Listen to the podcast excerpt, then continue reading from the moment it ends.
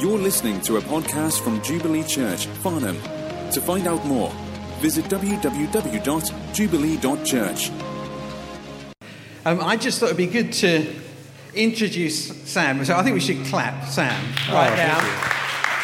Some of you uh, may not know Sam, and uh, so I thought we'd just, whilst the rest of the fa- parents are coming back, just uh, ask Sam a few questions so you can get to know him. Is that all right? Because he's going to bring the word to us this morning. So, so Sam. Where, Hello. where do you? How long have you been? Oh, you've got a mic. don't I do, yes. Yeah, Mike, don't have how how long have you been at Jubilee? We've been coming to Jubilee for just over a year, um, but we didn't actually move to Farnham until March of this year. So we've properly been Farnhamites for six months. And where, where do you actually live? We live very close to Wading Christian Centre, so on Ryle Road, which is basically the road opposite it. So we're one of the closest in the church to the centre. Yeah, so notice that, trustees, key holder, Yes. Uh, yeah. material there, don't you think? Security guard. Yeah. And, and, and what, what do you do during the week? I work in the civil service, Yep. so I work as an analyst for the Department for Work and Pensions. So I've been doing that for about five years, and yeah, really enjoy it. And so up in London? Yeah, a bit of a mixture. Yeah. so I'm in Westminster about two or three times a week. Uh, I was in a lot this week, so um, but yeah, home the rest of the time. Yeah. So And, and married? married, yes, to Emma, who's sat there. Been married for just over four years. Uh, we met at the University of Surrey in Guildford, and then we, after we got married, we lived there for a period of time before, yeah, before coming here. So- Brilliant. And you were involved in the Commission Guildford Church, which is called? It's called Hope Church now, but it used to be called um, Centrepoint Church. So we were there for about three or four years, uh, yeah, before we came here. And so, so there was a leader of that church called Boggles who was very involved with Jubilee when we started 20 years ago. It was years ago. Yeah. But it's wonderful to have Sam here. Sam was one of the preachers down in Guildford, and so I just uh, thought it'd be great to have him bring the word to us this morning. So let's give him another clap. Oh, thank you.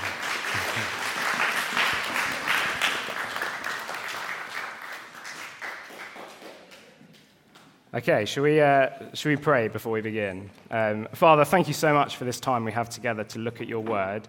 I pray that you would, yeah, you'd write it on our hearts and change us this morning. Amen. So, yeah, it really is a real privilege and pleasure to be able to share with you this morning in what is the first of our new Advent series, where we're going through the four themes of Advent. As you can see, this is the first theme, which is hope. And then over the next few weeks, we're also going to be going through the others, so peace, joy, and love. Now, if you're like me and grew up in an Anglican church or attended an Anglican church for a while, you will know full well that these themes are represented in the Advent candles, that you light a candle in the lead up to Christmas Day. So you might be thinking, oh, well, will my local Anglican church be lighting the hope candle today? But of course, no, they won't be because it's too early. It's too early to be lighting candles for Christmas. And you might be sitting there thinking, yeah, it is a bit early to be thinking about Christmas, isn't it? It's only the middle of November.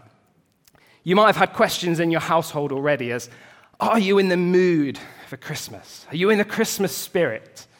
Well, if you're anything like my wife, you've been in the Christmas spirit for about two weeks. Every day she's been saying to me, Sam, I cannot wait for Christmas. Are you in the Christmas mood? And I say, I'm getting there. I am getting there. Or maybe you've got children who are already ready to pop because they're so excited about Christmas. And one of the reasons that Sean and others have mentioned before that we're going through an Advent series is because we've got a lot of events, haven't we? A lot of events which we can be thinking about who we can invite. And my encouragement for us is to already be thinking about and be praying about who are those people which we can invite to some of our events, or actually some events within the town, or if you don't live in Farnham, maybe there's some local events which you know you want to bring people to. So we're starting our series today on hope um, in Advent. Now, some of you will know what the word Advent means. Uh, some of you won't, and that's fine. The word Advent means to come, or coming, or waiting. But what I didn't quite realize, though, was the word Advent also is linked to the word adventure. The word adventure actually comes from the same root Latin word. So we're going to get a little bit technical here. So the word Advent, that means to come or coming. and stems from this Latin word called adventus, which means arrival. But its root word, as you can see there, is advenire, which means to come. And adventure comes from the same word, advenire, about something which is about to happen. Now, sometimes we can come to Christmas, can't we? Or we can come to Advent and it feels like Groundhog Day. It's the same verses every year. It's just like, yeah, I know the story. I've been there and I've got the Christmas jumper to prove it. But my encouragement for you and me is to not harden your hearts as we lead up to Christmas, but to soften your hearts and to open them to the message of Christmas. And to let this Advent be an adventure for you. Whether you hear one, two, three, or all four of these talks in our series, I pray that we will all adventure this Advent. Maybe your life is really busy and hectic at the moment, and maybe you're only going to take one thing away from all four talks, and that's your journey, and that's fine. Or maybe your journey is going to be really significant this Christmas. As we go through this Advent series, maybe something's really going to be speaking to you. Sometimes the word adventure can be a bit of a Christian cliche. I don't know about you, but when I hear it, it's very abstract. And I kind of think, oh, an adventure must be this wild thing we go on, with ups and downs and going to different places or countries. But actually, I think adventure is just a journey. So today is the start of that journey, I hope. Um, and we are looking at hope. So this is where we're going. I'm going to read through the passage, um, and then we're going to focus in on one question and then two exclamations. So it's a three punctuation park Park, mark, point, talk. So if you forget in the week what I've been talking about, you can remember, oh, yeah, it was on three punctuation marks a question and two exclamations. So let's read the passage today. So it's from Matthew 1 18 to 25, and it says this This is how the birth of Jesus, the Messiah, came about. His mother Mary was pledged to be married to Joseph, but before they came together, she was found to be pregnant through the Holy Spirit. Because Joseph, her husband, was faithful to the law and yet did not want to expose her to public disgrace, he had in mind to divorce her quietly. But after he had considered this, an angel of the Lord appeared to him in a dream and said, Joseph, son of David, do not be afraid to take Mary home as your wife, because what is conceived in her is from the Holy Spirit. She will give birth to a son, and you are to give him, name, him the name Jesus because he will save his people from their sins. All this took place to fulfill what the Lord had said through the prophet The virgin will conceive and give birth to a son, and they will call him Emmanuel, which means God with us. When Joseph woke up, he did what the angel of the Lord had commanded him and took Mary home as his wife. But he did not consummate their marriage until she gave birth to a son, and he gave him the name Jesus. So here's the first question What are you hoping for this Christmas? What are you hoping for this Christmas? We'll all be hoping for something this Christmas. Hoping for presents, or maybe a very particular type of present we definitely want, which is on our list. A new coat, some jewelry, a new gadget. Hoping for some nice new food. Hoping for a fun Christmas. Hoping for the best Christmas ever. Hoping for a cheaper Christmas. Or a quiet Christmas. Or maybe you're just hoping for no family dramas. I don't want that person to speak to that person about these particular topics. I just don't want that. Maybe your mind's already gone there when you're seeing relatives this Christmas. But we'll also all have much deeper hopes, won't we, this Christmas? Hopes of a Christmas which isn't lonely. Hopes of finding friendship or a relationship or love this Christmas deep hopes that your family and your friends feel valued and loved at Christmas. Or hopes that it won't be too sad. Because, of course, Christmas can be really tough. And maybe it's going to be, you know, it's going to be tough for you this year. Or maybe it's tough for you every year. And many of these deeper hopes which surface at Christmas, they're good. And actually, they're really important. And I think we have these deeper hopes brewing in us and welling up at Christmas because it's become such a focus of our culture, hasn't it? Kind of schools lead up to it, work builds up to it. Stores are filled with Christmas lights and decorations. Supermarkets have the Christmas food. Websites, TV shows, adverts, social media. It's all geared towards Christmas. We're bombarded with it. And so it's no wonder that Christmas takes on such a meaning for us each year a good meaning, a bad meaning. Maybe you become very nostalgic about Christmas. You look back on Christmases you've experienced in the past. Or maybe you have an idealized version of what your Christmas should be or what your Christmas will be like. It has such a deep cultural hold over us.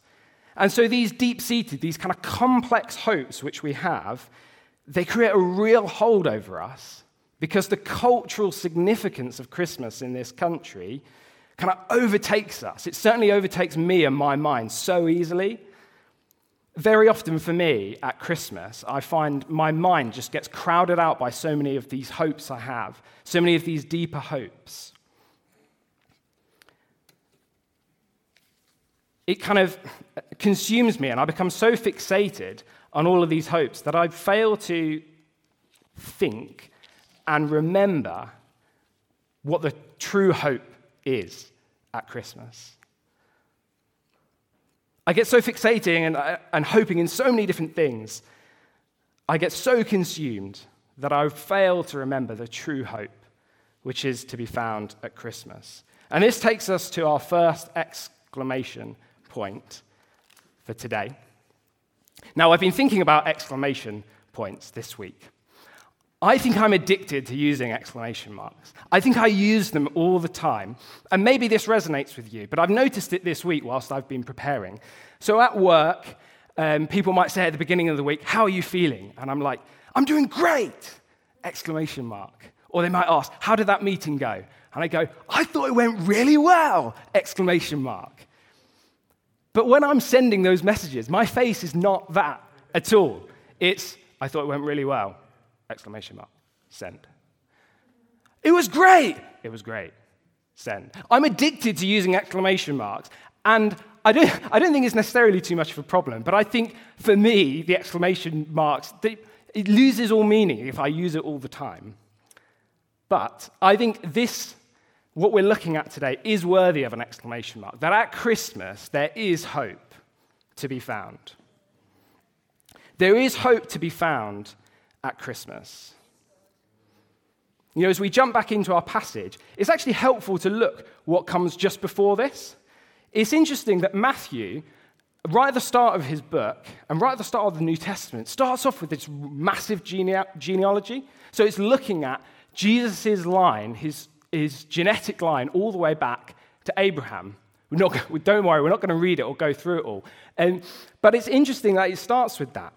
And there's multiple purposes for its inclusion, but one of them points to the fact that this Messiah, this Jesus, he's been a long time coming. You know, just between the end of the Old Testament and the start of the New Testament is 400 years. 400 year gap. And as we look further back, we see the people of God. They've been waiting for Emmanuel. They've been waiting for this promised Savior for thousands of years. Been hoping for thousands of years. And so Matthew starts this book and lists kind of all these names. And as he's listing these names, the people of God who he originally wrote the book for, the Jewish people, they would have known about all the kind of the Old Testament prophecies. And so as you, they went through this list, their minds would have been popping to all sorts of different prophecies. There's hundreds of, of them in the Old Testament. But here's just some example ones. Right at the beginning of Genesis, we have God speaking to Abraham about the nation becoming blessed. Isaiah 7:14 talking about Emmanuel. There's one in 2 Samuel, in Micah. There's loads of these prophecies. And the whole of the Old Testament, one could argue, is pointing towards this Savior. It's pointing towards a Savior, it's, it's hoping in a Savior. The people of God have been hoping in, for a Savior. They've been hoping for a long time for a Messiah. In many ways, they've been adventing for at least 400 years. Imagine if Advent lasted 400 years. Christmas tree, always up. adverts, yeah, it's just always about Christmas. So you see, that's kind of what we enter into at Advent. We step into a period of waiting, of hoping. We put ourselves back into the shoes of the people of God who've been hoping for a Savior. We put ourselves back into their situation where they were hoping for this Savior for 400 years, hoping and hoping and hoping that one day their hopes would be fulfilled. I don't know if you've ever seen the TV show Long Lost Family, uh, whether you've seen it or watched it before, but essentially the premise of the show is um, they follow a person who uh, was separated from a family member at a young age or, or a couple of people. Uh, and it basically tracks their story as they try to become reunited with their family. And there was this wonderful story of some siblings called David and Helen who were separated at a very young age. One of them was left in a, in a car seat when they were a young child. And then a few years later, uh, the sibling was left in a phone box. And both of them were left in a, in a tartan box but the authorities kind of never connected the two cases. And so, for decades, for 40 or 50 years, both Helen and David were hoping. You know, they were hoping that one day they might see and be reunited with each other. And of course, the episode carries on and it eventually culminates in the two of them having a, as you might imagine, a very emotional reuniting. And they've been hoping for so long, and eventually hope was realized. And so when we come to these famous verses of the angel speaking to Joseph, we see it says there, doesn't it, that he will save his people from their sins. This Jesus, this child. And that they will call his name Emmanuel, which means God with us. Could this be? Could this finally be it? Could this finally be hope of thousands of years fulfilled? And the message of Christmas is yes. It's a resounding yes. Jesus is in the business of saving and changing lives. The people of God were waiting hundreds, they were waiting thousands of years. And many thought that this Jesus, that this Messiah, was going to be this great military leader who would restore the fortunes of Israel back to, to yesteryear. But Jesus came for something much deeper and much greater than that.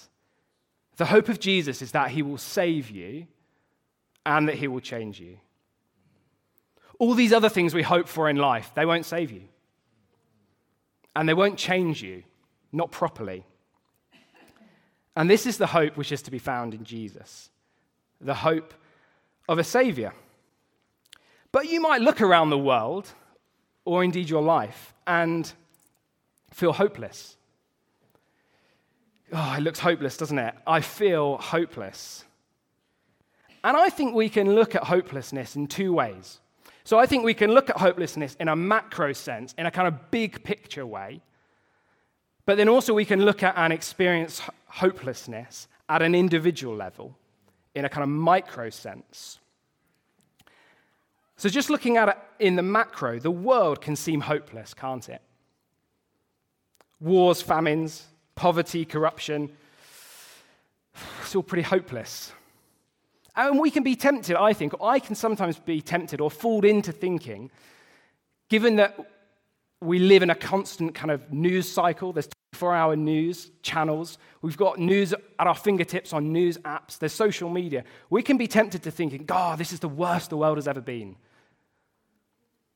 But, you know, the sad truth is that actually the world has always looked hopeless. If we just look even in the past few hundred years, World War I, World War II, you know, quite literally the whole world being at war. The Cold War, AIDS, the Spanish flu, the bubonic plague, the global slave trades. It's always been so. The world is always hopeless. So, how does the hope of Christmas speak into this? How does it speak into situations like Israel and Palestine or the Ukraine. Hope that will save us from our sins. There was hope that this great divide, this chasm between us and God, could be, could be bridged.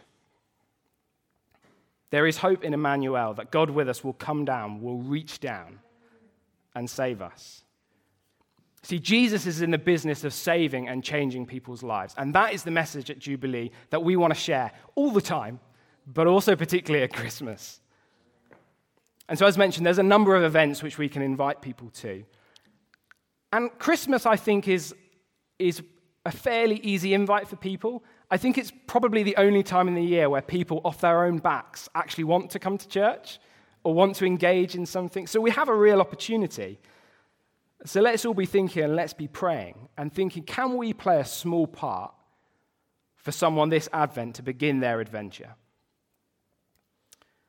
So I hope your heart has been encouraged and warmed and reminded of the hope at Christmas, that there is hope to be found at Christmas, and to recenter yourself on that, because I certainly need to be recentered every Christmas.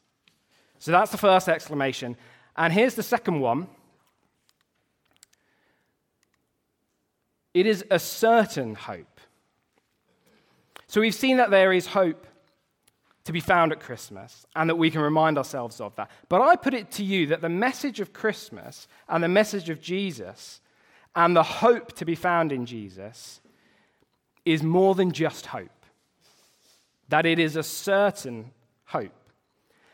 And you know why I, can say that confidently? Because I know, we know how the story ends. We know how the story ends. If we just read the first chapter of Matthew and then put it to the side, it would be a bit odd, wouldn't it? It would be a little bit like reading the first chapter of a thrilling novel and you're getting very intrigued and you're like, gosh, this, this is looking good. But then you just close the book and you never read it again. Or you see a film trailer and you're like, yeah, this is, yeah, no, that looks great. I'm really interested in this. But then you never go and see the film. Can I encourage you that we don't do that when we come to the Christmas story? You know, we know how this book ends, we know how the story ends. We know that the hope born at Christmas is only fully realized at Easter. Hallelujah, indeed. The hope born at Christmas is only fully realized at Easter. You see, Mary and Joseph, they didn't know if verse 21 was going to happen. Like, they didn't know that for certain, that this child of theirs would save the people, would save the world from their sins. The angels, uh, the shepherds, sorry, and the, the wise men, they may well have had a pretty strong hunch given what they saw, but they didn't know for certain what was going to happen with this child. But we do know how the story ends. We know that this hope was realized in the death and resurrection of Jesus. And we now know that for those of us who trust in him, there is forgiveness, there is acceptance, there's redemption, there is life in all its fullness. And of course, that offer is open to everyone here. Whether you think you've heard it all before, that offer is open to you today. You see, the writer of my favorite Christmas carol, Hark the Herald Angels Sing, Charles Wesley, I like Charles Wesley. He just couldn't help himself. In writing a Christmas carol, he just starts talking about Easter, which I absolutely love. Uh, and here are the, the words, which I'm going to read because I just think they're brilliant. Talking of Jesus, born that man no more may die, born to raise the sons of earth born to give them second birth. Hark, the herald angels sing, glory to the newborn king.